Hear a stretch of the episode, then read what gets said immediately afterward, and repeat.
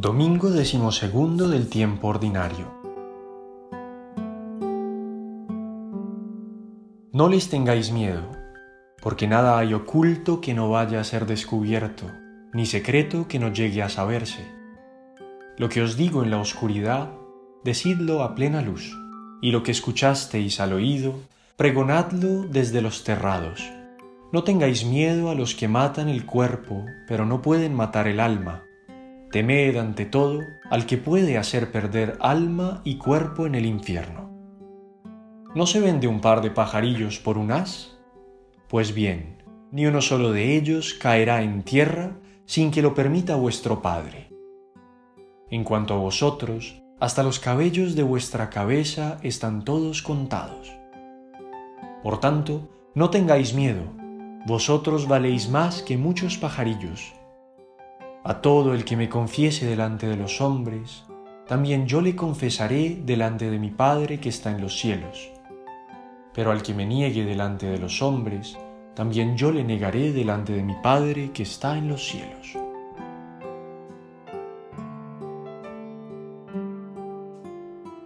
El capítulo décimo del Evangelio de San Mateo nos dice que Jesús, después de haber elegido a los doce apóstoles, los envió y les dio algunas instrucciones para su labor. Entre ellas, las que escuchamos en el Evangelio de este domingo y que glosan la idea principal, no tengáis miedo. Desde el primer momento les advierte de que en su tarea encontrarán dificultades, persecuciones, incomprensiones. Pero la mayor amenaza no viene de aquellos que intenten acallarlos, ni siquiera de los que atenten contra su vida. El único peligro verdadero es aquel que puede hacer perder alma y cuerpo en el infierno, el que puede conducir al pecado, a la pérdida de la amistad con Dios. Nos guste o no, el miedo forma parte de la vida humana. Desde niños hemos experimentado temores que a veces eran infundados y luego desaparecían.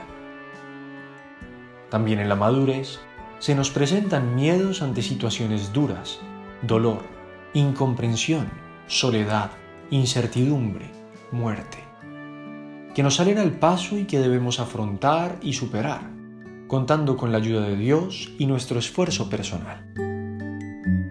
Pero un discípulo de Cristo no tiene por qué temer, ya que no está solo. Dios es un Padre amoroso, que si se ocupa hasta de los pequeños detalles en sus criaturas, con mucha mayor razón cuidará de sus hijos fieles. Solución es amar. San Juan Apóstol escribe unas palabras que a mí, decía San José María, me hieren mucho. Quiautem timet non est perfectus in caritate. Yo lo traduzco así, casi al pie de la letra. El que tiene miedo no sabe querer. Luego tú, que tienes amor y sabes querer, no puedes tener miedo a nada. Adelante. Por consiguiente, comentaba Benedicto XVI, el creyente no se asusta ante nada, porque sabe que está en las manos de Dios. Sabe que el mal y lo irracional no tienen la última palabra, sino que el único Señor del mundo y de la vida es Cristo, el Verbo de Dios encarnado, que nos amó hasta sacrificarse a sí mismo, muriendo en la cruz por nuestra salvación. Cuanto más crecemos en esta intimidad con Dios, impregnada de amor, tanto más fácilmente vencemos cualquier forma de miedo.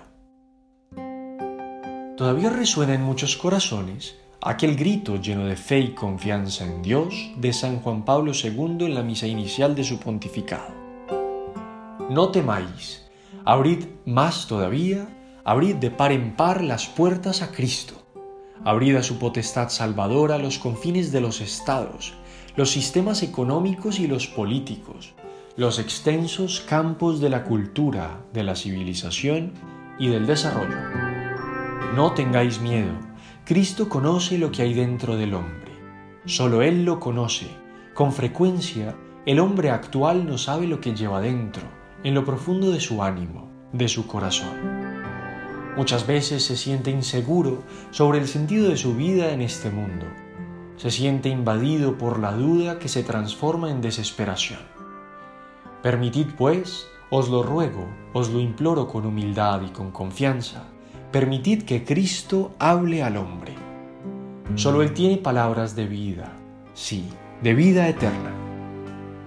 El apóstol es valiente, atrevido, tiene la virtud de la audacia que le empuja a afrontar tareas que están en el límite de sus posibilidades o parece que lo superan. Pero cuando se trata de tareas divinas, la audacia no es temeridad, porque no estamos solos, Él obrará. San José María lo señalaría con claridad en un punto de camino. Dios y audacia. La audacia no es imprudencia, la audacia no es osadía.